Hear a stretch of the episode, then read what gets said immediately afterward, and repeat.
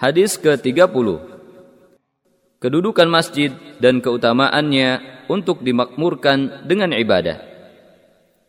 ابي هريره رضي الله عنه عن النبي صلى الله عليه وسلم قال من غدا إلى المسجد وراح اعد الله له نزله من الجنه كلما غدا أو راح Dari Abu Hurairah radhiyallahu anhu dari Nabi sallallahu alaihi wasallam bersabda, Barang siapa yang berangkat ke masjid, maka Allah menyediakan untuknya surga di surga setiap ia berangkat.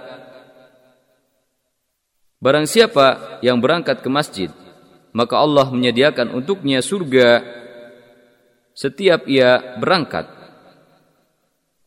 Hadis riwayat Bukhari dan Muslim. Perawi hadis Lihat hadis nomor 13. Beberapa faedah hadis ini adalah Hadis ini menjelaskan kedudukan masjid di sisi Allah serta keutamaan memakmurkannya dengan ibadah kepada Allah, berzikir serta bersyukur kepadanya. Wajib untuk diimani bahwa surga telah tercipta dan ada sekarang ini serta tetap kekal tidak akan punah. Dan bahwa Allah menyediakan berbagai macam kenikmatan di dalamnya bagi para wali-walinya ketika mereka memperbaharui ketaatan mereka. Hadis ini menganjurkan agar memakmurkan masjid dengan ketaatan kepada Allah Subhanahu wa taala.